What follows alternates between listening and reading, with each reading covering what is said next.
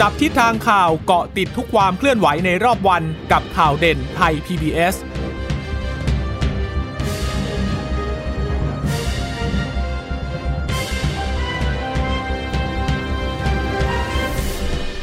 สวัสดีค่ะ สวัสดีค่ะ ต้อนรับคุณผู้ฟังสู่ข่าวเด่นไทย PBS นะคะ เราพบกันเป็นประจำทุกวันจันทร์ถึงศุกร์บ่ายๆแบบนี้ค่ะ อัปเดตข้อมูลข่าวสารที่เกิดขึ้นในรอบวันเช่นเคยกับดิฉันจีราชาตาเอี่ยมรัศมีและคุณพึ่งนภาคล่องพยาบาลค่ะ ค่ะ สวัสดีคุณผู้ฟังทุกท่านนะคะ ที่รับฟังข่าวเด่นไทย PBS นะคะผ่านทางสถานีวิทยุที่ได้เชื่อมโยงสัญญาณจากไทย PBS ไปนะคะ ก็มาเจอเจอคุณผู้ฟังเป็นประจำทุกวันจันทร์ถึงศุกร์อย่างนี้เวลาบ่ายสามโมงก็ก็จะมาอัปเดตข่าวที่เกิดขึ้นในแต่ละวันได้ให้รับทราบกันนะคะอะตอนนี้ตอนนี้ทุกคนก็คงจะรู้แล้วล่ะ เลือกตั้งซ่อมนครศรีธรรมราชผู้ที่ชนะ ยังไม่เป็นทางการกกตยังไม่ประกาศยังไม่เป็นทางการ แต่ว่ารู้ผลคะแนนเรียบร้อยแล้วนะก็น่าจะเป็นพลังประชารัฐนะคะที่ชิงเก้าอี้นี้ไปได้ เดี๋ยวเรามาติดตามกันค่ะเพราะว่าผู้หลักผู้ใหญ่ของพรรคพลังประชารัฐก็ออกมาพูดถึงเรื่องนี้หลายท่านด้วยกันนะคะ เพราะว่ามีนักข่าวไว้ถามว่าโอ้ยถ้าพรรคพลังประชารัฐ ชนะอย่างนี้จะมีปัญหากับพรรคร่วมรัฐบาลอย่างประชาธิปัตย์หรือเปล่านะคะค่ะส่วนสถานการณ์โควิด -19 ยังคงต้องตามต่อนะคะเเห็นว่าจะมีมาตรการผ่อนคลายมากขึ้นแล้ว เดี๋ยวจะมีการประชุมสบคชุดใหญ่ด้วยนะคะค่ะสบคชุดใหญ่เดี๋ยวก็น่าจะมีการพิจารณากันหลายเรื่องทีเดียวนะคะ ที่สำคัญน่าจะเป็นเรื่องของการผ่อนคลาย หลังจากที่สถานการณ์โควิดเนี่ยมีแนวโน้มที่จะดีขึ้นนะคะ ก็เตรียมเตรียมที่จะผ่อนคลายน่าจะเป็นการรองรับก่อนหน้าที่จะถึงเทศกาลสงกรานต์ด้วยนะคะ เพราะว่าอาทิตย์ที่แล้วก็รำรำบอกบอกมาแล้วว่าน่าจะได้เล่นสัตว์น้ำสงกรานต์กันแหละในปีนี้นะคะ แต่แน่นอนว่าก็ต้องมีมาตรการอยู่ ไม่ใช่บอกว่าเล่นได้แล้วทุกอย่างจะฟรีได้เต็มที่นะ เพราะว่าก็ต้องติดตามสถานการณ์กันอย่างต่อเนื่องเช่นเดียวกัน เนื่องจากมันยังไม่มีอะไรแน่นอนทั้งนั้นนะคะ วันนี้ยอดผู้ติดเชื้อมันก็ยังอยู่ที่2 หลักแหละ แต่ก็เป็น 2 หลักที่ค่อนไปทางสูงอยู่นะ มันจะเด้งกลับขึ้นไป 3 หลักเมื่อไหร่เราก็ไม่รู้เหมือนกัน ถ้าเกิดว่าเราไม่ระมัดระวังอย่างเพียงพอนะคะ วันนี้สถานการณ์โควิด วันนี้สบคแถลงข่าวค่ะ คุณหมอเบิร์ตนะคะก็ได้รายงานเกี่ยวกับตัวเลขผู้ป่วยรายใหม่ วันนี้เพิ่มขึ้นอีก 71 คนนะคะ ก็มาจากระบบเฝ้าระวังและบริการซะ41 อยู่ที่สมุทรสาคร 34 ปราจีนบุรี 3 ตาก 2 กรุงเทพและปทุมจังหวัดละ 1 นะคะ เป็นการค้นหาผู้ป่วยเชิงรุกในชุมชนสัก7คนก็ไปอยู่ที่สมุทรสาคร 6 ปทุมธานี 1 แล้วคนที่เดินทางมาจากต่างประเทศอีก 23 รายที่เข้า SQ ทั้งนั้นเลยนะคะ ก็มาจากสหรัฐเอมิเรตส์สิบเลย สหราชอาณาจักร 4 ค่ะ สหรัฐอเมริกา 2 บาเรน 2 อิตาลี ปากีสถานเลบานอนแซมเบีย เดนมาร์ก ประเทศละหนึ่งคนนะคะ ก็ส่วนใหญ่มาจากสหรัฐอาหรับเอมิเรตส์แต่ทีนี้ถ้าเกิดย้อนไปดูตัวเลขในประเทศไทยเนี่ยนะ71เป็นที่สมุทรสาครซะ40 เข้าไปแล้ว ก็แสดงว่าเหมือนสถานการณ์สมุทรสาครจะดีขึ้นแหละ แต่ยังไง ก็ยังคงเป็นพื้นที่ที่คงต้องเฝ้าระวังกันอย่างเข้มงวดอยู่ดีนะคะ เพราะว่าตัวเลขผู้ป่วยส่วนใหญ่เนี่ยจะมาจากทางนู้น แล้วก็ปทุมธานีก็ยังเป็นอีกหนึ่งจังหวัดที่น่าจะต้องจับตากันอย่างใกล้ชิด ก็ไม่ต่างจากกรุงเทพมหานครนะคะ เพราะว่าก็ยังคงมีรายชื่อกันกัน ต่อเนื่องเลยนะ แต่ที่เห็นแปลกหูแปลกตาขึ้นมาก็ปราจีนบุรีทีเดียว 3 คนอันนี้ต้องติดตามแล้วว่าสาเหตุมาจากอะไรหรือว่ามาจากพื้นที่ไหนนะคะ ที่มีการแพร่เข้าไปในพื้นที่ปราจีน ตาก 2 คนเนี่ยก็คงเดิม เพราะว่าตากก็บริเวณแม่สอดก็ยังคงเป็นพื้นที่ที่ต้องติดตามสถานการณ์กันอย่างใกล้ชิดอยู่ ตอนนี้จำนวนผู้ป่วยสะสมในประเทศก็ไปอยู่ที่ 26,441 แล้วค่ะ ส่วนทั่วโลกเนี่ย ไทยยังอยู่ที่อันดับ 115 ก็ดีขึ้นมาหน่อยนะ เพราะว่าก่อนนู้นเนาะจะอยู่ที่ 114 ตลอด แล้วทีนี้พอลงมา 2 หลักได้นะก็ขยับลงมาละเป็น 115 นะคะ แต่ว่าเราเคยทำได้ดีที่สุดแบบโอ้ร้อยสี่สิบกว่าเลยนะ จากบรรดาประเทศที่ มีการจัดอันดับกันนะคะ ตอนนี้มันตีตื้นมาอยู่ร้อยกว่าๆอันนี้ก็ต้องติดตามและต้องต้องต้องพยายามช่วยกันนะคะ คือกาดตกไม่ได้นะคะ ค่ะนอกจากนี้นะคะนอกจากเเรื่องของสถานการณ์รายวันแล้วนะคะวันนี้แพทย์หญิงอภิสมัยศรีรังสรรค์ก็ยังมีการพูดถึงเรื่องของการจัดสอบแกดแพดด้วยนะเพราะว่าเดี๋ยวน้องๆเนี่ยจะมีการสอบแกดแพดก็มีการพูดกันเหมือนกันว่าเอ๊ะควรจะเลื่อนหรือเปล่านะคะเพราะว่าช่วงของสถานการณ์โควิดเนี่ย โรงเรียนก็เปิดเปิดปิดปิดบ้าง ให้เรียนออนไลน์บ้างนะคะเด็ก ๆ อาจจะอาจจะไม่ได้อ่านหนังสือเพื่อที่จะเตรียมสอบได้อย่างเต็มที่มากนะก็มีการพูดถึงกัน แต่ทีนี้คุณหมอก็บอกว่าพิจารณากันดูแล้วแหละ ถ้าเกิดว่าเลื่อนสอบเนี่ยมันจะมีผลกระทบตามมามากกว่านะคะก็เลยกำหนดไว้เหมือนเดิมก็คือแกดแพดเนี่ยสอบวันที่ 20ถึง23 มีนาคม ส่วน o n e t ก็สอบวันที่ 27ถึง29 มีนาคมนะคะวิชาสามัญวันที่3ถึง4เมษายน คุณหมอบอกอย่างนี้บอกว่า แกดแพดเนี่ยมีคนสอบเข้าเยอะนะ2 0 0 0 0มีมีผู้เข้าสอบนะคะ 2 5 7 0 0 0 กว่าคน ทั่วประเทศเลย 77 จังหวัดนะคะ สนามสอบก็ 209 แห่งนะคะแต่ทีนี้สิ่งสำคัญก็บอกว่าช่วง 2 เดือนที่ผ่านมามีบางจังหวัดค่ะ คือสมุทรสาคร อันนี้รู้อยู่แล้วว่าติดเชื้อมีการแพร่ระบาดสูง กรุงเทพแล้วก็จังหวัดปริมณฑลแล้วก็บางจังหวัดในภาคกลางเนี่ยคือมีการเรียนแบบผสมผสานค่ะ คือไม่ได้เรียนที่โรงเรียน 100%นะคะก็เลยมีผลกระทบมากกว่าพื้นที่อื่น ๆ แต่ว่าอย่างไรแล้วอย่างที่บอกก็คือว่าก็คงยังสอบตามนั้นอยู่ แต่เมื่อมีคนสอบเข้ามากอย่างนี้นะคะ มีผู้เข้าสอบเยอะขนาดนี้จะต้องทำอย่างไรบ้าง เพราะว่าก่อนอันนี้จำกันได้ การสอบเข้าเรียนของโรงเรียนเตรียมอุดมศึกษา เพิ่งจะผ่านพ้นไปเองนะคะ ซึ่งตอนนั้นก็มีผู้เข้าสอบหมื่นกว่าคนที่สอบที่ Impact เมืองทองธานี อันนั้นก็มีการจัดระบบกันเลยนะคะ ก็คือว่าไม่ไม่ให้มีพักเที่ยงก็คือว่าถ้าพักเที่ยงเนี่ยช่วงช่วงพักของของของการสอบเนี่ยก็คือเดี๋ยวทางผู้ที่จัดสอบเนี่ยเขาคือเขาก็จะเอาอาหารน้ำดื่มมาให้กับน้องๆที่โต๊ะเลย ไม่ต้องไม่ต้องน้องๆเนี่ยมาเดินหาซื้ออาหารทานเองเลยนะคะแกดแพดก็เลยต้อง เมื่อมีผู้เข้าสอบเยอะมากขนาดนี้แล้วก็ทั่วประเทศอย่างนี้ก็เลยต้องมีการพูดถึงกันเหมือนกันว่าจะต้องมีมาตรการอย่างไร เพื่อไม่ให้เกิดการแพร่ระบาดโควิด -19 นะคะ ก็กำหนดออกมาแล้ว คุณหมอบอกว่าห้องสอบแต่ละแห่งเนี่ยจะต้องมีนักเรียนเข้าสอบไม่เกิน 30 คน และต้องปฏิบัติตามหลักของสาธารณสุขด้วยนะคะ ในการขออนุญาตจัดกิจกรรมที่มีการรวมกันจำนวนมากๆอย่างนี้ แล้วก็ได้ประสานไปทางผู้ว่าทั่วประเทศ เพื่อให้สนามสอบทุกแห่งเนี่ยมีมาตรฐานเดียวกันนะคะ แล้วก็ขอความร่วมมือผู้ปกครองและผู้เข้าสอบด้วยให้เข้มงวดในเรื่องของการปฏิบัติตัว ป้องกันโควิด -19 นะคะอันนี้ก็เป็นเรื่องของการจัดสอบกัดแพดนะคะ ต่อมาคุณหมอก็บอกงี้บอกว่า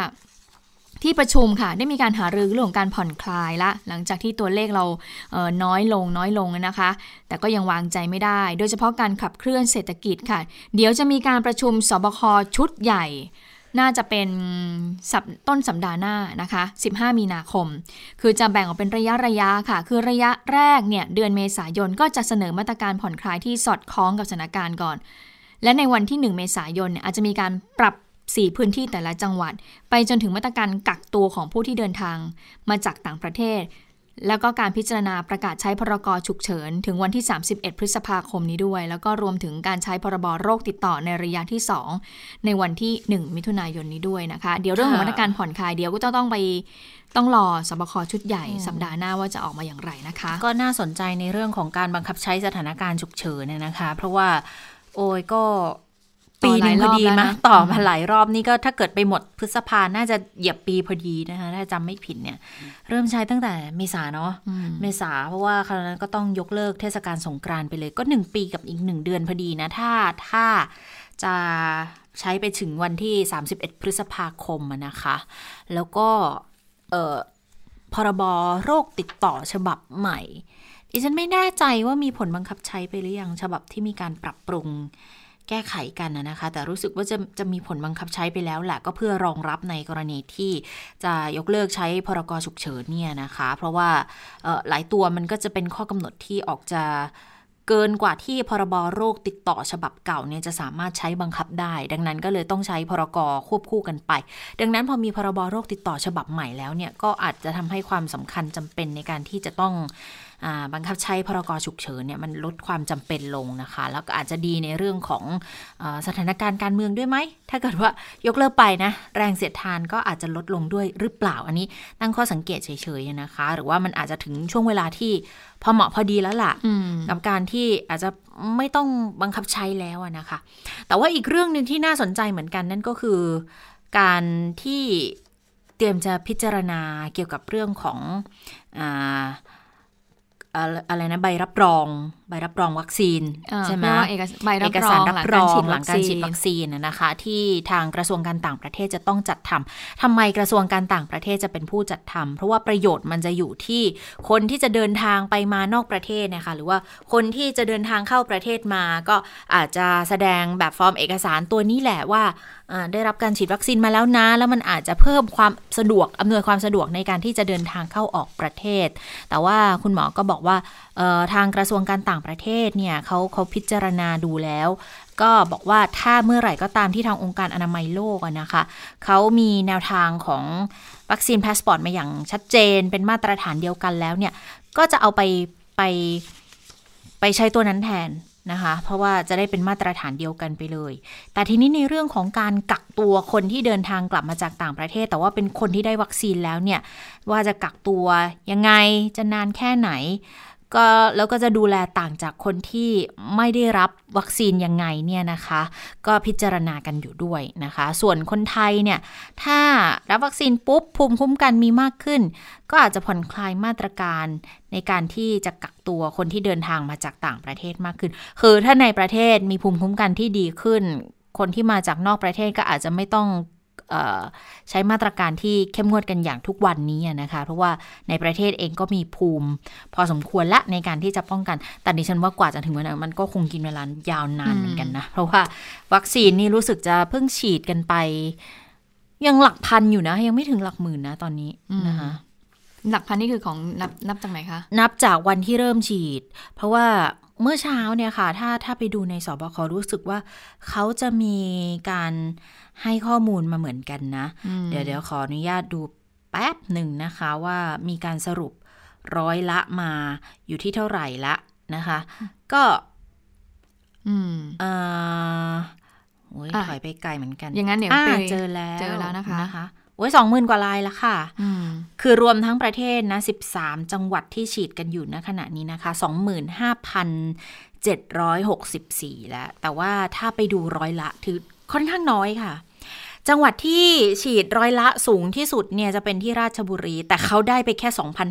2,520 โดสเองนะ แต่ฉีดไปแล้วเนี่ย 1,258 โดส มันอยู่ที่ร้อยละ 49.92 ของวัคซีนที่มีอยู่ในมือนะคะ แต่ว่าจำนวนเนี่ยถ้าเทียบกับประชากรทั้งจังหวัด เทียบกันว่าจะสร้างภูมิคุ้มกันได้หรือยัง ก็ยังไม่อะค่ะ ก็ยังค่อนข้างน้อยอยู่ ส่วนจังหวัดที่ ได้วัคซีนไปเยอะๆ อย่างสมุทรสาครเนี่ยเป็นเป็นจังหวัดที่ได้รับการจัดสรรวัคซีนเยอะที่สุด 35,080 โดสเนี่ยตอนนี้เขาบอกฉีดไปแล้ว 6,922 โดส คิดเป็นแค่ 19.73%เท่านั้นเอง กรุงเทพจัดสรรไป 33,600 นะคะ ตอนนี้เอ่อฉีดไปแล้ว 2,742 เองค่ะ คิดเป็นร้อยละ 8.16 เท่านั้นเองค่ะ ค่ะในเรื่องของวัคซีนเนี่ยหลังจากที่เรากระจายวัคซีนแล้วเนี่ยก็เลยมีการพูดถึงเรื่องของวัคซีนพาสปอร์ตกันว่า ควรจะต้องมีใบรับรองไหมก็คงค่ะจะออกนี่แหละใบรับรองหลังการฉีดวัคซีนนะคะเพื่อที่จะจะได้เอ่อรู้กันว่าอ๋อคนนี้เนี่ยฉีดครบ 2 โดสแล้วนะ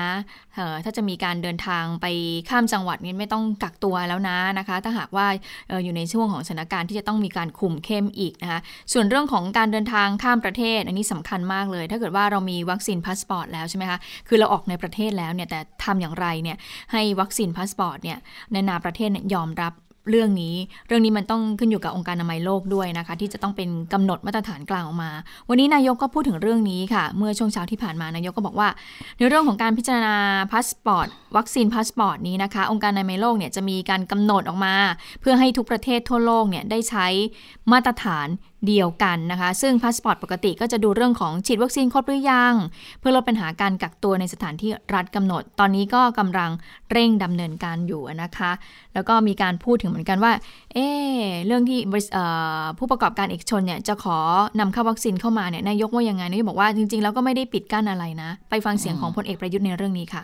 ผมก็ให้มีการประชุมเร่งรัดในเรื่องของการพิจารณาในเรื่องของ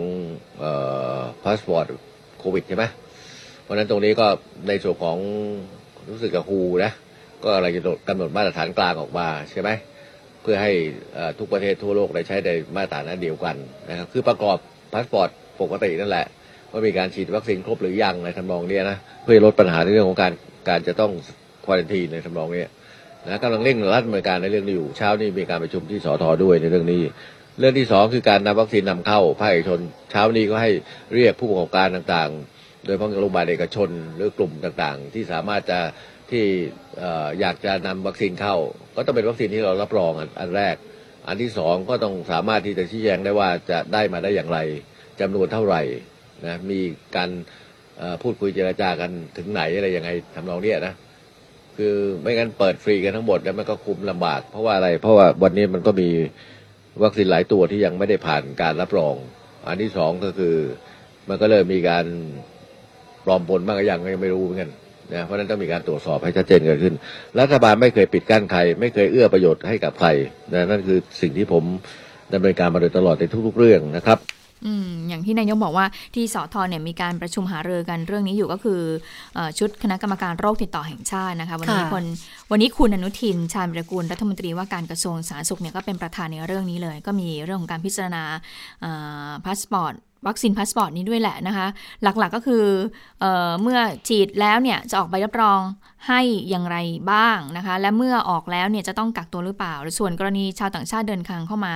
แล้วเขาก็มีการฉีดวัคซีนของเขาไปบ้างแล้วเนี่ยจะต้องกักตัวหรือไม่ เรื่องนี้ก็เป็นประเด็นที่มีการหารือในวันนี้ค่ะ ค่ะ ก็พยายามที่จะกดไม่ให้เกิดระลอกใหม่ด้วยนะคะ ในเรื่องของการเคลื่อนที่ ช่วงสงกรานต์ว่าจะทำยังไง อันนี้ก็เป็นหนึ่งในประเด็นที่ต้องพิจารณากันอย่างถี่ถ้วนเลยทีเดียวนะคะ ขณะเดียวกันถ้าไปดูทางด้านของคุณอนุทินวันนี้ก็มีการเปิดเผยอยู่เหมือนกันนะคะ เพราะว่าก็ได้หารือกันก็บอกว่าเรื่องของวัคซีนค่ะ ตอนนี้เนี่ยสรุปกันอีกครั้งหนึ่งนะ มีของซีโนแวคละ2 ล้านแอสตราเซเนกา26 ล้านสั่งเพิ่มอีก 35 ล้านนะคะครมเห็นชอบอนุมัติจัดซื้อไปละล็อต35 ล้านเนี่ยนะคะ เท่ากับตอนนี้ไทยมีวัคซีนแอสตราเซเนกา61 ล้าน และวัคซีนป้องกันโควิดรวมทั้งหมด 63 ล้านค่ะ แล้วช่วงบ่ายก็คือน่าจะเกิดขึ้นแล้วล่ะ บอกว่า a s t r a z เซ e c a จะส่งมอบวัคซีนล็อตแรกให้ไทยก่อน 117,000 โดส อันนี้ส่งมาตั้งแต่ 24 แล้วนะ เพิ่งผ่านการตรวจสอบคุณภาพของทาง a s t r a z เซ e c a เสร็จ แล้วก็ส่งให้อตอนนี้ก็ก็มอบให้กรมควบคุมโรคตรวจสอบประสิทธิภาพด้วยนะคะ แล้วก็ต้องดูก่อนที่จะนำไปรีบแจกจ่ายให้เร็วที่สุด ถ้าเป็นไปตามกำหนดนะว่าถ้าณวันเนี้ยได้แล้ว ก็คิดว่าเดี๋ยวสัก 15 กำหนดเดิมเลยนะคะ นายกรัฐมนตรีก็จะเข้ารับการฉีดของทาง a s t r a z เซ e c a แต่ว่าต้องดูอีกทีว่าจะมีปรับเปลี่ยนยังไงไหม เพราะว่าคราวที่แล้วที่บอกนายกจะฉีด นายกจะฉีดสุดท้ายก็ยังไม่ได้ฉีดเนี่ยนะคะ ก็มีการาปรับเปลี่ยนไปตามงานหน้างาน ตามเหตุการณ์ที่เกิดขึ้นในแต่ละวันนะคะ เรื่องของการบริหารจัดการวัคซีนเนี่ยก็บอกว่ามีคณะอนุกรรมการอำนวยการบริหารจัดการให้แล้ว เป้าหมายคือฉีดให้ได้ประสิทธิภาพสูงสุด ไม่ได้ฉีดพอเป็นวิธีนะ เพราะว่าวัคซีนที่ได้มาแต่ละโดสเนี่ยบอกว่าต้องใช้ความพยายามจากทุกฝ่ายเลยค่ะ ดังนั้นได้มาแล้วก็ต้องให้คุ้มค่าที่สุด จังหวัดไหนได้รับวัคซีนอะไรจะต้องเห็นอัตราการลดลงของการระบาด หรือว่าการลดความรุนแรงของโรคอย่างชัดเจน ก็บอกไม่ได้ฉีดเพื่อเอาใจใครนะคะ เบื้องต้นคนที่รับวัคซีนของซิโนแวคไปแล้วเนี่ย ยังไม่พบคนที่มีอาการไม่พึงประสงค์รุนแรง แต่ส่วนใหญ่ก็ก็อาการข้างเคียงเล็กน้อย มีไข้บ้าง แต่สำหรับตัวคุณอนุทินเนี่ยก็บอกว่ารับวัคซีนมา 8 วันละ ยังไม่มีอาการข้างเคียงที่เป็นลบ ส่วนฉีดวัคซีนไปแล้ว จะปรับมาตรการยังไง จะเปิดประเทศยังไง การค้าขายการท่องเที่ยวจะเป็นยังไงนะคะ ต้องไปฟังจากคุณอนุทินกันอีกทีค่ะ ฟังเสียงคุณอนุทินกันค่ะ ถ้าฉีดวัคซีนแล้วสองโดสแล้วก็ยังเป็นเหมือนเดิมอยู่ล็อกดาวน์อยู่ ห้ามนู่นห้ามนี่อยู่ ก็ไม่รู้จะฉีดวัคซีนทำไม ฉีดไปแล้วก็ยังต้องควอรันทีนอยู่ เดินทางไปไหนก็ไม่ได้ รับคนเข้าเมืองก็ไม่ได้ออกนอกเมืองก็ไม่ได้ ก็ไม่รู้จะฉีดวัคซีนทำไม เพราะฉะนั้นต้องหาต้องต้องแก้ต้องแก้ประเด็น ต้องแก้โจทย์นี้ให้ได้ ถ้าฉีดวัคซีนแล้วต้องกล้าที่จะเปิดประเทศนะครับ โดยที่ไม่ใช่เปิดทันทีนะฮะนี่ไงครับ การที่มา สองแสนโดสแปดแสนโดสเนี่ยเราก็จะต้องเก็บรวบรวมข้อมูลให้ได้มากที่สุด โดยเฉพาะอย่างยิ่งในเรื่องของบุคคลแต่ละที่ได้รับวัคซีนไปแต่ละคนเนี่ยเขามีสภาพอาการอย่างไร เขาใช้เวลากี่วันในการสร้างภูมิคุ้มกันขึ้นมาอย่างผมฉีดไปสามสี่วันผมไปเจาะเลือดมาแล้ว ปรากฏว่าภูมิยังไม่ขึ้นนะครับ ก็เดี๋ยวอาทิตย์หน้าหรือสองวัน ก็ต้องมาเจาะใหม่แล้วถ้าถ้าภูมิขึ้นมาก็แสดงว่าอย่างน้อยวัคซีนมันก็เริ่ม react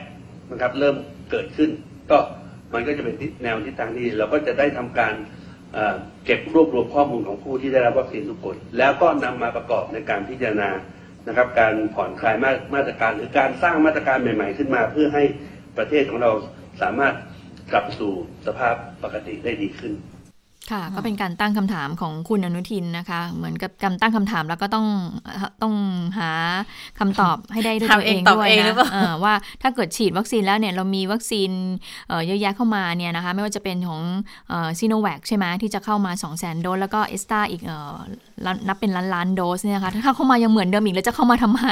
ใช่ไหมคะก็คือเพราะฉะนั้นเนี่ยเรื่องของการมีวัคซีนก็เป็นตัวช่วยอย่างหนึ่งนะคะที่คุณอนุทินพยายามจะสื่อว่า เดี๋ยวเราจะเปิดประเทศแล้วนะ แต่ว่าเราเนี่ยจะเปิดประเทศอย่างมีมาตรการนะคะว่าจะต้องทำอย่างไร ทีนี้ก็มีคำถามคำถามเยอะค่ะ ก็คือว่าถ้าฉีดวัคซีน แล้วตอนนี้หลาย ๆ ประเทศเนี่ยเขาก็ฉีดวัคซีนให้กับประชากรเขาแล้ว ไม่ใช่แค่เราอย่างเดียวใช่ไหมคะ ทีนี้ก็มีการพูดเหมือนกัน เพราะว่าตอนนี้พวกภาคเอกชนก็มองกันอยู่ว่า เอ๊ถ้าเกิดว่าต่างชาติเนี่ยเขาฉีดแล้วเขาเดินทางเข้ามาประเทศเนี่ยต้องลดการกักตัวให้เขาได้ไหม ถ้าเขาฉีดอยู่แล้วก็ต้องมากักตัวอีก 14 วันโอ้โหมันก็ยากนะ มันก็เขาก็ม่คงไม่อยากจะมีใครเข้ามาเที่ยวในบ้านเรา ก็มีตั้งคำถามนี้เหมือนกันว่าจะต้องยังไงนะคะ เพราะฉะนั้น การประชุมวันนี้ก็เลยเกิดขึ้นเพื่อที่ต้องหาคำตอบให้ได้ว่าจะต้องทํำยังไง ซึ่งดิฉันก็ได้ไปสอบถามจากคุณหมอมานพพิทักษ์ภากรคณะแพทยศาสตร์ศิริราชพยาบาล มหาวิทยาลัยมหิดลนะคะ ถึงประเด็นนี้ค่ะ ก็ตั้งข้อสังเกตกับคุณหมอว่าเอ๊ะคุณหมอคะถ้าฉีดวัคซีนแล้วเนี่ยจะต้องมีการกักตัวหรือเปล่า คุณหมอบอกว่า ฉีดวัคซีนนี้แล้วนะคะ ถึงแม้จะฉีดแล้วเนี่ยสมมติต่างชาติเขาฉีดแล้วแล้วเขาเดินทางมาบ้านเรา เมื่อหลังจากที่เขาลงจากเครื่อง คุณหมอบอกว่า ก็ควรจะตรวจเชื้อซ้ำนะตอนนั้น ว่าเขาว่ามีภูมิคุ้มกันหรือไม่ ถ้าเกิดเขามีภูมิคุ้มภูมิคุ้มกันของเขาขึ้นมา อันเนี้ยเราก็คือให้เข้าประเทศได้ เพราะฉะนั้นคุณหมอบอกว่าไม่จำเป็นต้องกักตัว ไปฟังเสียงของคุณหมอมานพกันค่ะ จริงๆ ก็ถ้าเกิดเรามีหลักฐานว่าเขามีภูมิคุ้มกันจากการฉีดวัคซีนแล้วก็มีระยะเวลาที่เพียงพอร่วมกับการตรวจณตอนนั้นว่าเขาไม่มีการติดเชื้อเนี่ยครับข้อมูลปัจจุบันก็คือการกักตัวอาจไม่จำเป็นครับ อืม ตัวอย่างเช่นประเทศสหรัฐอเมริกาเนี่ยข้อแนะนำของ CDC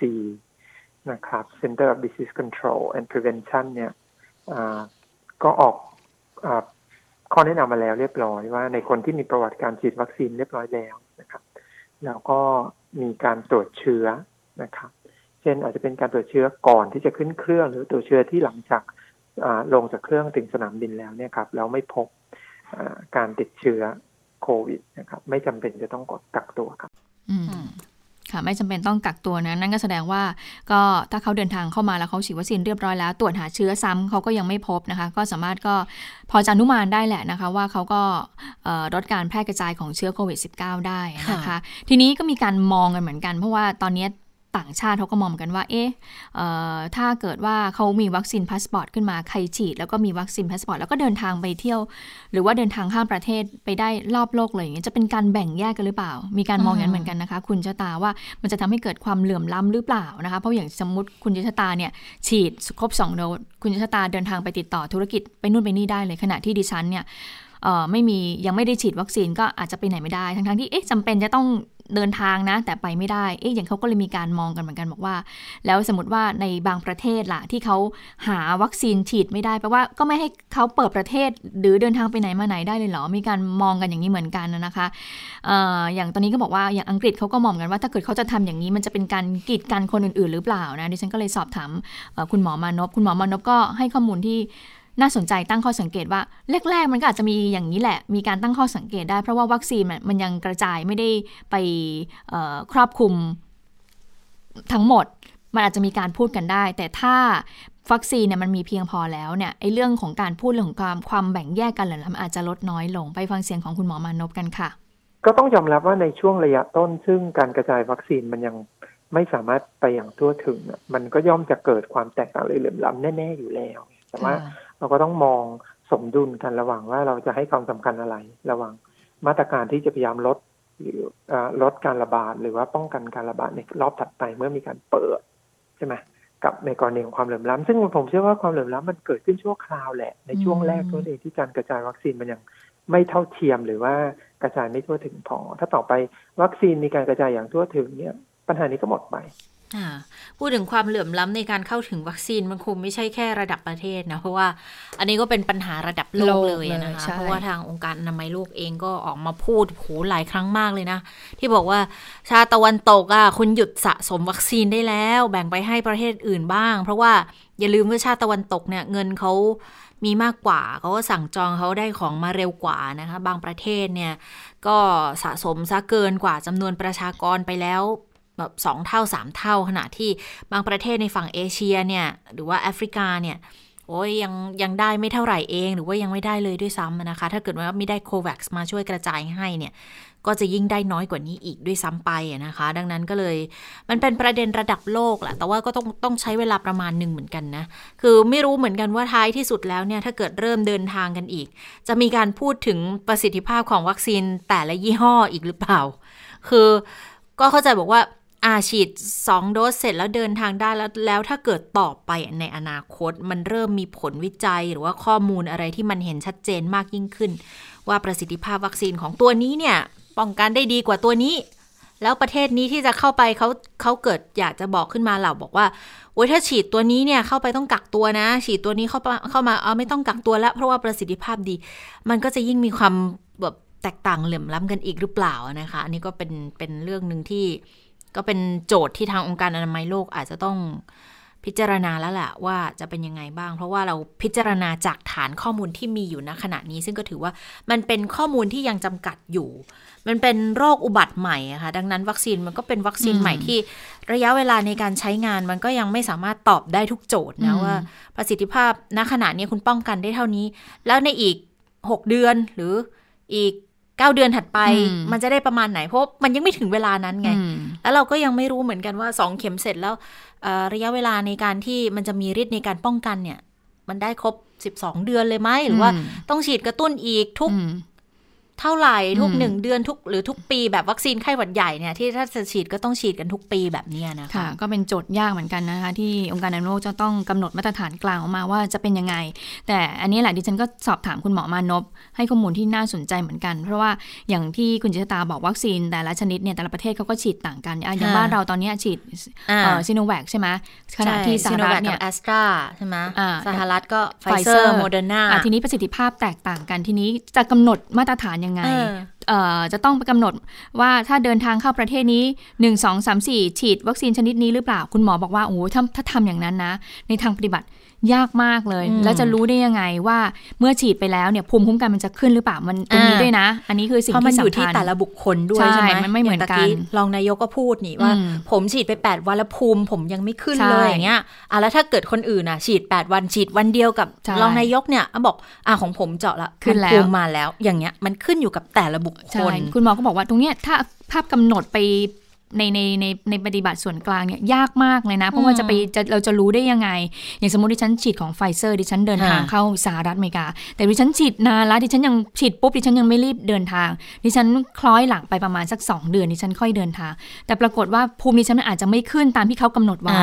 ถูกไหมถ้าเขาถ้าบ้านเขาก็อาจจะกำหนด ภูมิระดับภูมิคุ้มกันอาจจะต้องเท่านี้เท่านี้ แต่ดิฉันเดินทางในช่วงที่ผ่านไป 2 เดือนเนี่ยโหภูมิอาจจะแบบอาจจะล่าช้ายังไม่ขึ้น หรือว่าขึ้นช้า แล้วอย่างนี้จะยังไง คุณหมอก็เลยบอกว่าโอ้ยากมากๆ ถ้าจะกำหนดอย่างนั้นนะคะ ทางที่ดีบอกคุณหมองั้นทำยังไงล่ะคะ คุณหมอบอกว่าก็แค่กำหนดไป บอกกลางๆ ก็ฉีด 2 เข็มแล้ว ใช่ ฉีด2ฉีดครบโดสแล้วฉีด 2 เข็มครบโดสเรียบร้อยแล้ว แล้วเมื่อไปถึงหรือว่าคุณไปถึงสถานที่ไหนประเทศไหน ก็ให้ทางนั้นอะก็ตรวจซ้ำว่ามีภูมิคุ้มกันหรือเปล่า เพราะอย่างนั้นอันนี้มันจะต้องทำอยู่แล้ว อันนี้วัคซีนมันเป็นตัวช่วยอย่างหนึ่งเท่านั้นที่คุณหมอบอกนะคะ คือก็ไม่อยากให้มองว่าเป็นสำเร็จรูปทั้งหมด แต่ถ้าเราไปบอกกำหนดว่าวัคซีนแต่ละชนิดที่จะเข้าประเทศได้ 1 2 3 4แปลว่าอีสี่ห้าหก ก็ไม่ได้เหรอ คุณคุณจะไปกำหนดเขาเหรอว่าเขาไม่มีประสิทธิภาพเพียงพอจะไปกำหนดอย่างนั้นได้ยังไง อันนี้ก็เป็นข้อปฏิบัติที่ยากมากเหมือนกัน ซึ่งมันก็ยากจริงๆนะ เพราะว่าถ้าเกิดดูข้อมูลที่มันเริ่มมีมาเนี่ย อย่างวัคซีนตัวแพงๆอะเขาก็ได้ทั้งเชื้อเชื้อที่แสดงอาการเชื้อไม่แสดงอาการและป้องกันในในระดับที่ประสิทธิภาพอยู่ค่อนข้างสูงเลย 90 กว่าขึ้นไป แต่ในขณะที่วัคซีนที่มีราคาลดหลั่นลงมาอีกนิดนึงอะก็ป้องกันได้ดีในกลุ่มที่คือแสดงอาการแล้วก็ทำให้ โรคมันไม่รุนแรง แต่พอเชื้อไม่แสดงอาการเขาป้องกันได้น้อยอย่างเงี้ยค่ะ มันก็ก็กลายเป็นคำถามอีกเหมือนกันนั่นแหละ แต่ว่าอะถ้าท้ายที่สุดถ้าองค์การอนามัยโลกกำหนดบอกว่า ถ้าคุณครบโดสไม่ว่าจะเป็นวัคซีนอะไรในตลาดประเภทไหน โดยอนุมานว่าวัคซีนทุกตัวที่มีจำหน่ายอยู่ในท้องตลาดเนี่ยผ่านมาตรฐานระดับต่ำสุดก็คือการป้องกันอยู่ที่ร้อยละห้าสิบขึ้นไปอย่างเงี้ย อ่าก็ถือว่าได้มาตรฐานแล้วก็สามารถที่จะเดินทางไปไหนได้ ก็เป็นหน้าที่ของประเทศที่จะเปิดรับแล้วล่ะว่าคุณก็ต้องกรองกันอีกรอบหนึ่งก็คือ ถ้ากำหนดภายในประเทศอาจจะไม่ยากเนาะเรื่องของวัคซีนพาสปอร์ตหรือว่าใบรับรองให้สำหรับหลังจากการฉีดมาแล้ว แต่ถ้าไประดับระดับสากลเนี่ยมันจะต้องมีรายละเอียดนิดนึง แต่คุณหมอก็ย้ำบอกว่า ยังไงแล้วก็ให้ทำคล้ายๆเหมือน e-passport ก็คือสามารถที่จะตรวจสอบได้ว่าฉีดเมื่อไหร่ยังไง คือเป็นข้อมูลกลางอะที่สามารถที่เราเดินทางแล้วใครก็สามารถที่จะตรวจสอบข้อมูลเรื่องนี้ได้ เนื่องจากว่าเป็นโรคที่เกิดขึ้นระบาดทั่วโลกนะคะค่ะ แต่ว่ามันจะมีอยู่อันหนึ่งที่น่าสนใจเหมือนกันนะ เพราะว่าก่อนหน้านี้เราพูดกันเยอะเหมือนกันว่า ให้วัคซีนให้เอกชนนำเข้าได้หรือยัง วันนี้นายกก็พูดรองนายกก็พูดใช่ไหมคะเกี่ยวกับเรื่องเออเหมือนเปิดทางแล้วนะคืออาทิตย์ที่แล้วอะรองนายกพูดเลยบอกเปิดทางแล้วไม่มีปัญหานายกเองก็พูดเปิดทางแล้วไม่มีปัญหาคือจริงๆนี่ฉันได้ยินมาบ่อยนะ เปิดทางแต่ว่าถามว่าเรามี action ยังไงล่ะเปิดทางแล้วยังไงคือ มันมันได้แต่ทางปฏิบัติบอกว่าบอกว่าเปิด แต่ว่าในทางที่จะดำเนินการในทางเอกสารน่ะ ในทางการดำเนินการจริง ๆ ให้มันเป็นรูปธรรมอะเพราะอย่างคุณจะเป็นก็เคยทำสกู๊ปอันนี้มาเหมือนกันก็เอกชนกว่าบอกว่าก็ยากอยู่เหมือนกันใช่ไหมก็พร้อมแต่มันก็ไม่ใช่เรื่องง่ายอะไรอย่างเงี้ยคือ แล้วใครจะเป็นคนดำเนินการคือทุกอย่างเขาก็โยนกลับไปว่า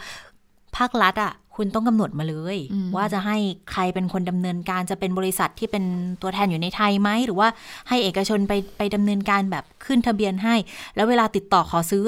จะมาในลักษณะไหน เพราะรองนายกก็พูดมาอีกแบบนึงนะ คือถ้าพูดจากฟังจากรองนายกก็เหมือนในลักษณะที่บอกว่า ก็ให้บริษัทมาขึ้นเลย ถ้าเกิดว่ามานำเสนอเราสิแล้วถ้าสนใจเราจะซื้อไป ถ้าเราในแง่ที่รองนายกพูดก็หมายความว่า ภาครัฐต้องเป็นคนซื้อไปใช่ไหม แล้วค่อยเอามากระจาย หรือยังไงกันแน่นะคะ วันนี้ก็เลยมันมีบทความที่คุณหมอยง เขาเผยแพร่มาทางทางเฟซผ่านทาง Facebook นะน่าสนใจมากคุณหมอยงอธิบายอย่างนี้บอกว่าการนำเข้าวัคซีนของเอกชนค่ะ ก็บอกมีคำถามมามากเลยว่าทำไมไม่ให้เอกชนนำเข้า คุณหมอบอกว่าวัคซีนโควิด ปัจจุบันค่ะทั่วโลกเขาขึ้นทะเบียนใช้แบบภาวะฉุกเฉินเกือบทั้งหมด ดังนั้นการใช้ในแต่ละประเทศเนี่ยรัฐบาลจะต้องเป็นคนรับผิดชอบ บริษัทผู้ผลิตจะไม่เจรจากับภาคเอกชน และจะไม่เข้ามารับผิดชอบร่วมด้วยในกรณีที่มีอาการแทรกซ้อน หรืออาการไม่พึงประสงค์ การส่งเข้ามาจำหน่ายในต่างประเทศส่วนใหญ่จึงต้องติดต่อกับภาครัฐเท่านั้น เอกชนเมื่อติดต่อกับบริษัทผู้ผลิต บริษัทจะไม่ติดต่อด้วย จะต้องได้รับการรับรอง ร้องขอหรือว่าสั่งจองจากภาครัฐ หรือตัวแทนรัฐ อย่างเช่น องค์การเภสัชกรรม หรือหน่วยงานอื่นที่รัฐมอบหมายเท่านั้น วัคซีนหลายบริษัทตอนนี้ค่ะ เขาอยากขาย เพราะได้ราคาดี เพราะว่าหลังจากนี้นะ สมมติประเทศตะวันตกเนี่ยเขาฉีดวัคซีนให้กับประชากรของตัวเองได้มากพอแล้วทีนี้วัคซีนมันก็จะเริ่มเป็นไปตามกลไกการตลาดละคือ มันจะเริ่มล้น พอล้นปุ๊บบริษัทก็อยากจะต้องขายเอากำไรแล้วแหละ อย่างอเมริกาคุณหมอบอกงี้ว่าเขาตั้งเป้าฉีดให้ได้ภายในเป้าหมายคือ พฤษภาคมค่ะ จากนั้นการใช้วัคซีนก็จะลดลงแล้ว บริษัทที่ผลิตถึง 3 บริษัทก็อยากจะส่งออกแล้วแหละ ดังนั้นตามหลักความจริงคือเอกชนไม่สามารถจะนำเข้ามาได้เลยค่ะ ถึงแม้จะเป็นตัวแทนให้ทางบริษัทมาขึ้นทะเบียนกับออยทางบริษัทจะไม่สนใจที่จะมาขึ้นทะเบียน ถ้าภาครัฐไม่ร้องขอ บริษัทต้องการหนังสือรับรองแสดงเจตจำนง หรือว่า letter of intent จากทางภาครัฐ หรือตัวแทนภาครัฐเท่านั้น จนกว่าในอนาคตที่ขึ้นทะเบียนกันเต็มรูปแบบแล้ว แล้วรับประกันความรับผิดชอบแล้ว ตอนนั้นแหละเอกชนถึงจะสามารถนำเข้ามาได้ เอามาขึ้นทะเบียนได้ อย่างวัคซีนหลายชนิดที่ใช้กันอยู่ปัจจุบันเนี่ยค่ะอยู่นอกแผนการให้วัคซีนแห่งชาติ อย่างวัคซีนผู้ใหญ่ป้องกันปอดบวม วัคซีนเด็ก 5 โรค 6 โรค อันนี้เนี่ย คือมันขึ้นทะเบียนปกติแล้วไง ขึ้นทะเบียนใช้ภาวะปกติ แล้ว ดังนั้นเอกชนก็ติดต่อนำเข้าได้ เพราะว่าขึ้นทะเบียนให้ใช้เป็นการทั่วไปได้แล้ว แต่ว่าอันนี้อย่าลืมว่าเป็นการ ใช้ขึ้นทะเบียนฉุกเฉินกันอยู่นะ ทางออกที่จะให้เอกชนร่วมจัดซื้อลงทุนหรือว่าบริการวัคซีนช่วยรัฐได้ โดยเฉพาะกลุ่มในทุนใหญ่ ๆ ที่เขาฝากถามมาเนี่ยค่ะ คือเอกชนต้องไปรวมตัวเจราจากับภาครัฐ และฝ่ายรัฐ หรือว่าตัวแทนภาครัฐจะต้องเจราจากับบริษัทวัคซีนเอง จะต้องรับรองหรือมีกองทุนรับผิดชอบ กรณีที่มีปัญหาวัคซีน เช่น อาการไม่พึงประสงค์เนี่ย อันเนี้ยจะเป็นการแบ่งเบาภาระของภาครัฐได้ ภาครัฐต้องแสดงหนังสือแสดงเจตจำนงหนังสือนี้ต้องตัวแทนรัฐของภาครัฐเท่านั้น คือภาครัฐเราต้องเปิดทางไปก่อนว่า อ่า คุณเข้ามา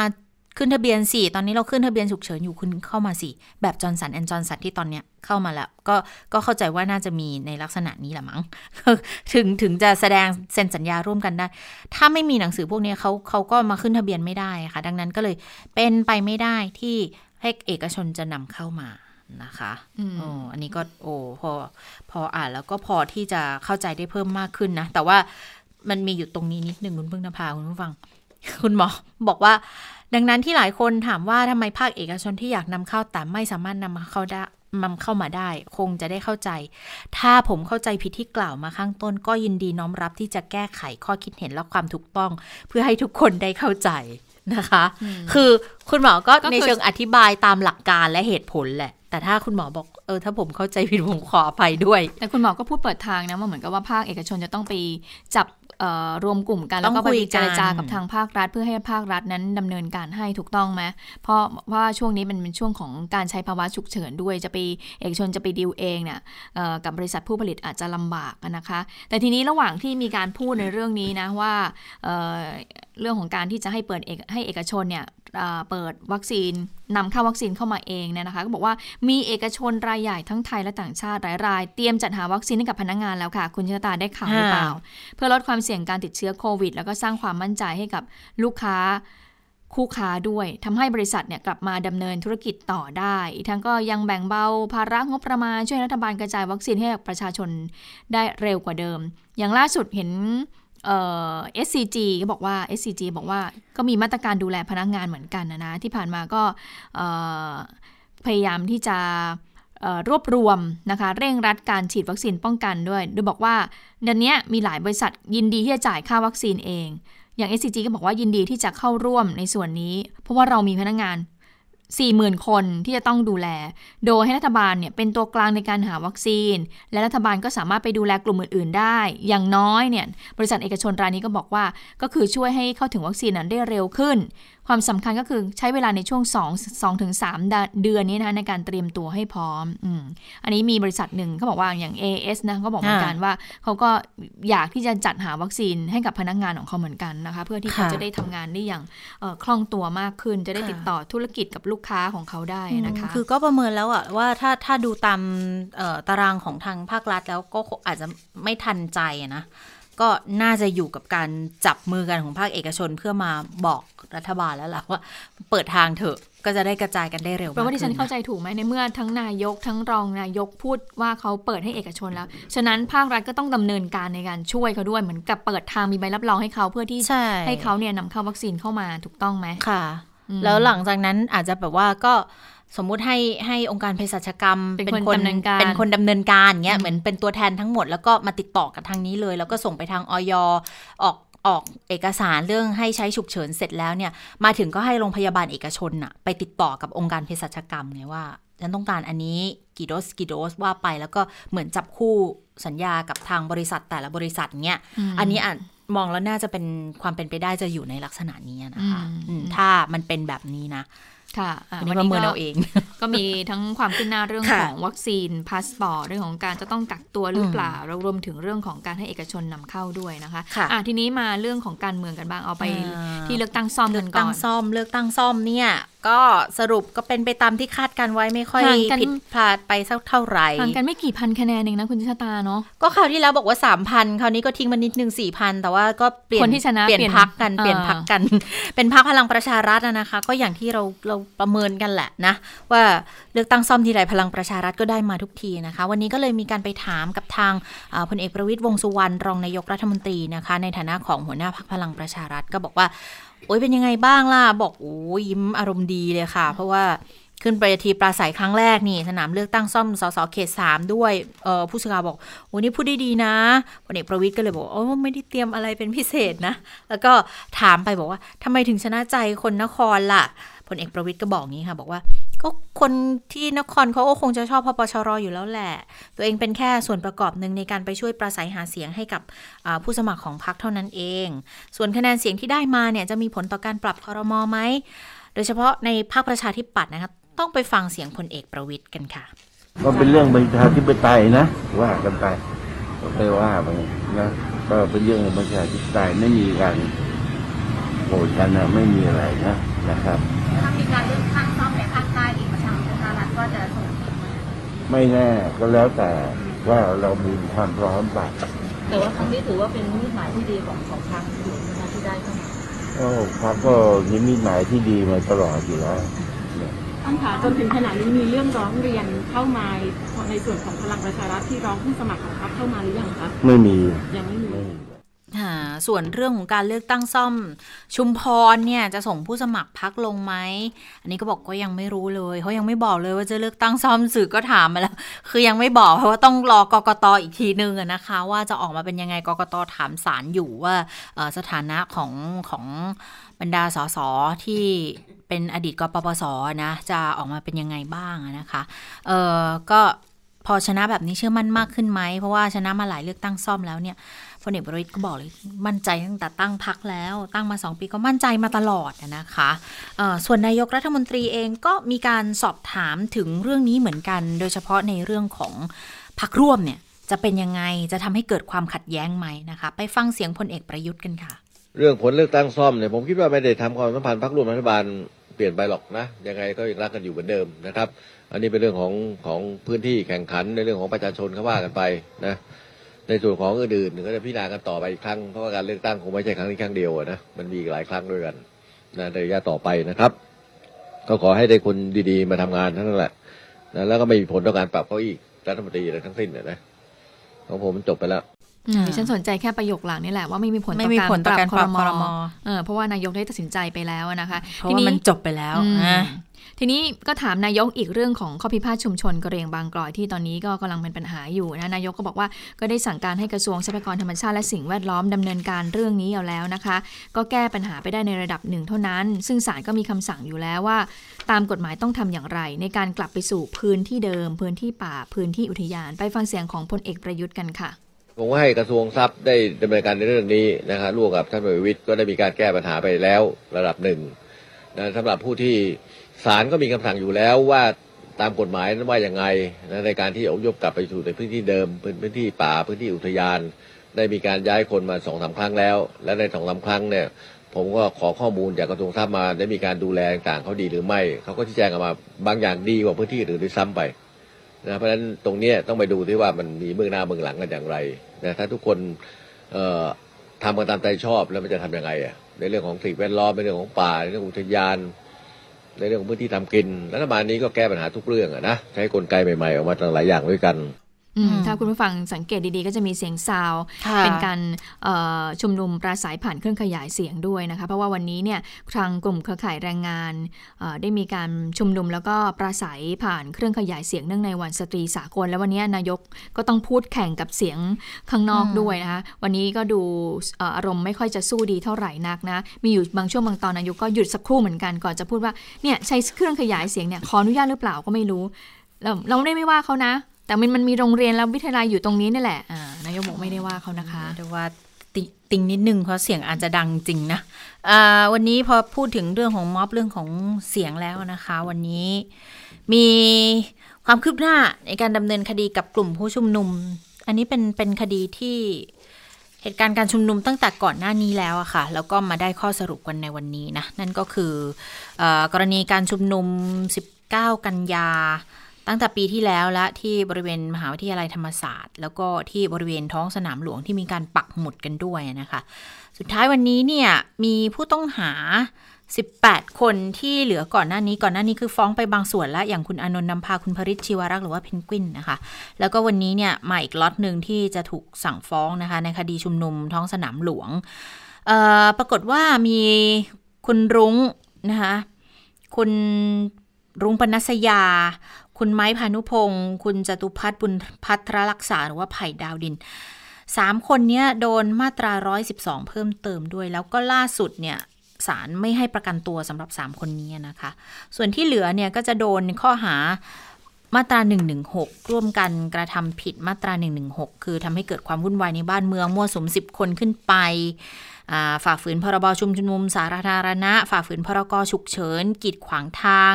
กีดขวางทางการจราจร วางวัตถุบนถนนอันเป็นการฝ่าฝืนกฎหมายทำลายโบราณสถานทำให้เสียทรัพย์อันนี้เข้าใจว่าเป็นเป็นกรณีการปักหมุดด้วย แล้วก็ร่วมกันโฆษณาเครื่องขยายเสียงโดยไม่ได้รับอนุญาตนะคะ ก็จะมี 11 ข้อกล่าวหาด้วยกัน แต่ว่า 3 คนเนี่ยอย่างที่บอกก็คือพ่วง 112 เข้าไปด้วยนะคะ กรณีของคุณแอมมี่เนี่ยแอมมี่ก็โดนฟ้องเหมือนกัน แต่ว่าก่อนหน้านี้เขาถูกคุมตัวไปในกรณีที่ไปเผาหน้าเรือนจำไปแล้วนะคะ ก็เลยเเบิกตัวมาแต่อยู่ในการควบคุมของเจ้าหน้าที่ออพอเกิดเหตุการณ์ในลักษณะนี้ขึ้นคือ คือมีการสั่งฟ้องปุ๊บเนี่ยก็มีรายงานว่าทั้ง 3 คนที่โดนฟ้องมาตรา 112 เพิ่มเติมเนี่ยก็มีการโพสต์แบบ หลายข้อความอยู่เหมือนกันนะคะ อย่างคุณพานุพงษ์จัดนอกเนี่ยก็โพสต์ Facebook บอกว่าเมื่อไหร่ที่พวกเราชนะเมื่อนั้นประชาชนจะเป็นผู้พิพากษาท่านเองอายการมีคำสั่งฟ้องทุกคน ฉันคือผู้ปลูกเพาะเมล็ดพันธุ์ พวกเธอนั้นคือผู้ดูแลเมื่อประชาธิปไตยเบ่งบาน ลูกหลานจักไม่ต้องเป็นทาสใครนะคะแล้วก็คุณไผ่ดาวดินก็บอกว่าทางเลือกของผู้ถูกกดขี่มีแค่สองทางยอมสู้หรือชีวิตมันก็มีแค่นี้ ส่วนคุณปนัสยาก็โพสต์เหมือนกันก็บอกสิทธิในการประกันตัวเป็นสิทธิโดยชอบธรรมตามรัฐธรรมนูญ ตอนนี้ยังเป็นผู้บริสุทธิ์ตามกฎหมายขอให้ศาลพิจารณาบนหลักยุติธรรมขอให้เพื่อนๆ และพวกเราได้ประกันตัวด้วยนะคะ แต่ว่าอันนี้น่าจะเป็นการโพสต์ก่อนที่จะศาลจะมีคำสั่งไม่ให้ประกันตัวออกมานะคะสำหรับ 3 คนนี้นะคะ ค่ะเอาละค่ะได้เวลาสถานการณ์ในต่างประเทศแล้วนะคะ สวัสดีคุณสวรักษ์ค่ะ สวัสดีค่ะ คุณผู้ฟัง สวัสดีทั้งสองท่านค่ะ เดี๋ยวเราจะเริ่มต้นด้วยสถานการณ์การประท้วงในเมียนมาก่อน แล้วก็เดี๋ยวจะไปว่าด้วยเรื่องบทสัมภาษณ์ ของเจ้าชายแฮร์รี่และเมแกนนะคะ ต้องบอกว่าเป็นบทสัมภาษณ์ที่ทั้งโลกเนี่ยเฝ้ารอฟัง ซึ่งจบไปแล้วตั้งแต่ช่วงเช้าตามเวลาในประเทศไทย เดี๋ยวจะมาสรุปให้ฟังนะคะ ที่เมียนมาวันนี้ก็มีการชุมนุมใหญ่เหมือนเดิมนะคะ แต่ว่าที่พิเศษคือวันนี้ค่ะสหภาพในเมียนมา 9 แห่ง นะคะ ซึ่งอย่างเช่นเป็นพวกภาคการก่อสร้างภาคธุรกิจภาคโรงงานพวกนี้นะคะ นัดออกแถลงการร่วมกันด้วย เรียกร้องให้สมาชิกสาภาพดำเนินมาตรการปกป้องประชาธิปไตยของประเทศ วางแผนปิดเศรษฐกิจของเมียนมาทั้งหมด เริ่มวันนี้เป็นวันแรกนะคะ ซึ่งแถลงการเนี่ยเกิดขึ้นหลังจากที่สาภาพการค้าเมียนมาเนี่ยมองว่าการทำกิจกรรมทางเศรษฐกิจและธุรกิจตามปกติ จะทำให้กองทัพเมียนมาได้ประโยชน์นะคะ นี่ถือว่าเป็นการยกระดับการกดดันกองทัพเมียนมา คือก่อนหน้านี้มีการชุมนุมประท้วงหยุดงานบ้าง แต่ว่ายังไม่ได้แบบเป็นเอกภาพเหมือนกับในครั้งนี้นะคะ ซึ่งครั้งนี้เนี่ยคือภาคธุรกิจการค้าเนี่ยเอาด้วยร่วมด้วย ก็ต้องติดตามดูต่อไปว่ามาตรการกดดันล่าสุดเนี่ยจะส่งผลแค่ไหน แล้วก็ช่วงกลางคืนนะคะของวันเสาร์และวันอาทิตย์ที่ผ่านมา มีรายงานว่าทหารและตำรวจเมียนมาเนี่ยบุกเข้าไปจับกลุ่มสมาชิกพรรค NLD หลายคน แล้วก็มีหนึ่งในนั้นนะคะ ปรากฏว่าเสียชีวิต ซึ่งดูจากสภาพศพเนี่ยคาดว่าน่าจะถูกทรมานนะคะแต่ว่าทางฝ่ายทหารแล้วก็ตำรวจเนี่ยยังไม่ได้ออกมาเปิดเผยรายละเอียดเรื่องนี้แต่อย่างใดค่ะ ก็ติดตามกันต่อไปนะคะ ยาวๆไปสำหรับการประท้วงในพม่าในเมียนมาค่ะ ส่วนอีกเรื่องหนึ่งนะคะก็เป็นบทสัมภาษณ์ที่เรียกได้ว่าคนทั้งโลกเนี่ยเฝ้ารอคอย นั่นคือบทสัมภาษณ์ระหว่างอของเจ้าชายแฮร์รี่นะคะ ที่สละฐานาดอนศักดิ์จากราชวงศ์อังกฤษกับเมแกนนะคะ พระชายา ซึ่งผู้ที่ให้สัมภาษณ์ ผู้ที่ดำเนินรายการนี่ก็น่าสนใจไม่แพ้กัน นั่นคือโอปราห์วินฟรีเป็นพิธีกรผิวสีแล้วก็ชื่อดังระดับโลกนะคะ ก็ปัจจัยเหล่านี้เนี่ยทำให้น่าสนใจมาก และนี่คือครั้งแรก ที่เจ้าชายแฮร์รี่และเมแกนออกมาพูดถึงสิ่งที่ทั้งสองคนต้องเผชิญ ในระหว่างที่อยู่ภายใต้ราชวงศ์อังกฤษ รวมถึงสาเหตุที่ตัดสินใจสละฐานันดรศักดิ์นะคะ ก็เริ่มต้นด้วยตอนแรกเนี่ย เป็นโอปราห์วินฟรีนั่งพูดคุยกับเมแกนก่อน 2 ต่อ 2 นะคะ แล้วเมแกนจะบอกว่างานนี้เธอพูดแรงมากนะคะ ประเด็นที่เมแกนพูดเนี่ยนะคะ เธอบอกว่าช่วงตอนตอนที่เธอตัดสินใจเข้าพิธีสมรสกับเจ้าชายแฮร์รี่เนี่ย เธอเสียสละตัวเองนะ เธอเนี่ยเป็นดารามีเงินทองมีชื่อเสียง แล้วก็ใช้ชีวิตอย่างมีความสุขในสหรัฐอเมริกา แต่เธอยอมสละเหล่านี้สิ่งเหล่านี้ทิ้งทั้งหมด เพราะด้วยความรักแล้วก็พร้อมที่จะทำงานให้กับราชวงศ์อังกฤษ นะคะเธอบอกว่าเนี่ยฉันสละทุกอย่างในชีวิตของฉันแล้วเนี่ยฉันไม่อยู่ตรงนี้ คือถ้าทางราชวงศ์เนี่ยต้องการใช้งานฉันยังไงเนี่ยฉันยินยอมเต็มที่นะคะ แต่เมแกนบอกว่า ความรู้สึกของเธอที่เข้ามาเป็นส่วนหนึ่งของราชวงศ์อังกฤษ รู้สึกโดดเดี่ยว ขาดการสนับสนุน ทางราชวงศ์ก็ไม่มีการปกป้องเธอ แล้วก็ไม่มีเสรีภาพนะคะ ถามว่าขาดการสนับสนุนคืออะไรคือเมแกนเนี่ยบอกว่า ตอนที่เธอได้รับการอ่าตอนที่เจ้าชายแฮร์รี่นะคะแนะนำเธอให้สมเด็จพระราชนีนาถเอลิซาเบธที่สองเนี่ยทรงทรงรู้จักเนี่ยเธอบอกว่าพระองค์ก็ดีกับเธอนะ แล้วก็ยังประทานของขวัญให้ด้วย ซึ่งเธอก็ดีใจมาก แต่ว่าพระราชนีเนี่ยคือทำแค่นั้นจริง ๆ คือไม่ได้มีการมา support ไม่ได้มีการมาให้คำแนะนำว่าเมแกนควรจะต้องปฏิบัติตัวอย่างไรในฐานะที่เป็นส่วนหนึ่งของราชวงศ์อังกฤษเเมแกนบอกว่าเธอเนี่ยไม่เคยรู้เลยนะว่า เวลาออกงานเนี่ยจะต้องทำตัวยังไง จะต้องยืนท่าทางแบบไหน คือทำเนียมปฏิบัติต่าง ๆ เนี่ย เธออ้างว่าไม่มีใครสอนเธอในเรื่องนี้เลย เธอเนี่ยต้องใช้วิธีไป Google หาเอาเอง ว่าแนวทางในการปฏิบัติตัวของสมาชิกราชวงศ์อังกฤษควรจะทำอย่างไรสองเธอบอกว่า เธอเนี่ยมักจะถูกสื่อของอังกฤษเนี่ยโจมตี แล้วเวลาที่สื่ออังกฤษโจมตีเธอคือโดนโดนแบบรายวัน แล้วราชวงศ์เนี่ยไม่มีการออกมาปกป้อง ราชวงศ์ก็ทำเฉยๆ เธอรู้สึกว่าตัวเองเนี่ยโดดเดี่ยวมากนะคะ แล้วก็เรื่องการไร้เสรีภาพ เพราะด้วยข้อจำกัดต่างๆ ในฐานะที่เป็นสมาชิกราชวงศ์อังกฤษ การจะไปพูดคุย การพบปะ การเดินทางไปไหนต่อไหนทุกอย่างต้องอยู่ภายใต้การควบคุมหมด ซึ่งในช่วงแรก ๆ เธอบอกว่าเธอถูกสั่งว่าไม่ให้พูดกับสื่อ ไม่ให้พูดกับคนภายนอกทำให้เธอนั้นเครียดมากนะคะ และเธอบอกว่าสื่ออังกฤษเนี่ยเลือกปฏิบัติต่อเธอ โดยเธอเปรียบเทียบนะคะว่า ถ้ามีเหตุการณ์ที่คล้ายๆ กันเกิดขึ้นเธอยกตัวอย่างกรณีที่เธอเนี่ยตั้งครรภ์อยู่ แล้วไปกินอะโวคาโดเขาบอกว่าตอนที่แคทเธอรีนดัชเชสแห่งเคมบริดจ์เนี่ยนะคะพระชายาในเจ้าชายวิลเลียมเนี่ยตอนที่ทรงพระคันเนี่ยก็ทานอะโวคาโดเหมือนกัน แล้วสื่ออังกฤษเนี่ยก็ลงข่าวในทำนองว่า อ๋อ ทานอะโวคาโดเนี่ยจะช่วยลดอาการ ขาดน้ำเป็นผลไม้ที่ดีมีประโยชน์ต่อว่าที่คุณแม่ แต่พอเมแกนตั้งครรภ์แล้วเธอกินอะโวคาโดเหมือนกันสื่ออังกฤษกลับรายงานว่าเมแกนเนี่ยกำลังทำลายสิ่งแวดล้อม เพราะว่าอะโวคาโดเนี่ยเป็นพืชที่ต้องใช้น้ำปริมาณมากในการปลูก ก็บอกว่าเนี่ยเวลานำเสนอข่าวแม้จะเป็นเรื่องเดียวกัน แต่เธอถูกเลือกปฏิบัติเสมอ ซึ่งเธอคิดว่าพูดรวมๆอะเมแกนคิดว่าเธอถูกเหยียดผิว นะคะทั้งจากราชวงศ์อังกฤษแล้วก็จากสื่อของอังกฤษด้วยนะคะแล้วก็ อันนี้แหละค่ะเป็นความกังวลเมแกนบอกว่าสิ่งที่เธอเผชิญเนี่ยทำให้เธอมีความคิดที่อยากจะฆ่าตัวตายหลายครั้ง แล้วเธอก็กังวลว่าควรจะบอกเจ้าชายแฮร์รี่พระสวามีดีไหมนะคะ แล้วในสุดเฮเมแกนก็ตัดสินใจบอกพระองค์ เพราะเธอรู้สึกว่าถ้าเธอไม่พูดออกไปเนี่ย สักวันหนึ่งเธอคงลงมือฆ่าตัวตายจริง ๆนะคะ ดังนั้นนี่จึงเป็นสาเหตุที่เมแกนก็นำเรื่องนี้ไปพูดคุยกับเจ้าชายแฮร์รี่ ซึ่งพระองค์ก็เรียกว่าพยายามจะพูดคุยถึงปัญหาที่เกิดขึ้น แต่ก็มองว่ามันไม่ได้มีการแก้ไขไม่ได้ทำให้สถานการณ์ดีขึ้นนะคะ จนในที่สุดเจ้าชายแฮร์รี่ก็เลยตัดสินใจว่าจะขอถอยออกมาก่อน ถ้าหากคุณผู้ฟังยังจำกันได้นะคะ ในช่วงแรก ๆ ก็คือ ขอถอยออกจากการ ไม่ไม่รับความช่วยเหลือด้านการเงิน แต่ว่ายังคงทำงานให้กับราชวงศ์นะคะ พร้อมที่จะเป็นตัวแทนของสมเด็จพระราชนี ในการเสด็จไปปฏิบัติพระราชกรณียกิจตามที่ต่างๆ แต่ว่าในเวลาต่อมาก็กลายเป็นต้องออกจากราชวงศ์อังกฤษสละฐานันดรศักดิ์และไม่ได้รับเงินสนับสนุนจากราชวงศ์ด้วยนะคะ แต่ว่าหลังจากออกมาแล้วเนี่ยคือเจ้าหญิงไดอาน่าพระมารดาของเจ้าชายแฮร์รี่นะคะ ทรงมี เงินทุนอยู่ก้อนหนึ่งซึ่งซึ่งเจ้าชายแฮร์รี่เนี่ย ทุกวันนี้ก็คือทรงดำรงชีวิตอยู่ด้วยเงินจากพระมารดาที่ทิ้งไว้ให้นะคะ ประเด็นนี้เนี่ยเจ้าชายแฮร์รี่บอกว่า สาเหตุหนึ่งที่ทำให้พระองค์ตัดสินใจ สละฐานันดรศักดิ์เนี่ยเพื่อรักษาชีวิตครอบครัวนะคะ เพราะมีประเด็นหนึ่งที่พูดถึงว่ามีคนกังวลว่าอาชีซึ่งตอนนั้นยังยังอยู่ในพระคันเนี่ยนะคะ ถ้าคลอดออกมาแล้วเนี่ยสีผิวจะเข้มแค่ไหน เมแกนบอกว่าพอเธอได้ยินคำนี้รู้สึกไม่สบายใจอย่างมากนะคะ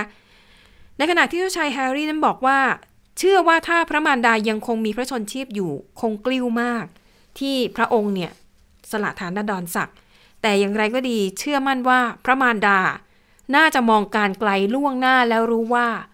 วันนี้เหตุการณ์นี้มันจะต้องเกิดขึ้น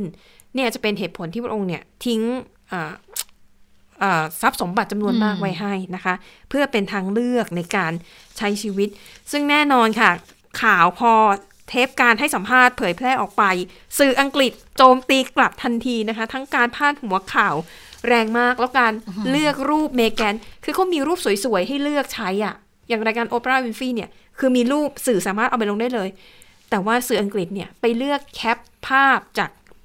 เทปที่ให้สัมภาษณ์ แล้วเลือกหน้าในจังหวะที่ไม่สวยอะ่ะ คือดูไม่ดีอะ่ะแล้วมาลงพาดหัวหน้าหนึ่งนะคะอะอันนี้ก็เรียกว่าเป็นเรียกว่าอาจจะเป็นการก่อสงคราม อย่างเป็นทางการระหว่างสื่ออังกฤษกับเจ้าชายแฮร์รี่และเมแกนซึ่งตอนนี้ทั้งสองคนเนี่ยใช้ชีวิตอยู่ในสหรัฐเป็นส่วนใหญ่นะคะ ค่ะเอาละค่ะ ทั้งหมดก็คือข่าวเด่นไทย PBS วันนี้นะคะ เราทั้ง 3 คนลาไปก่อน สวัสดีค่ะ สวัสดีค่ะ สวัสดีค่ะ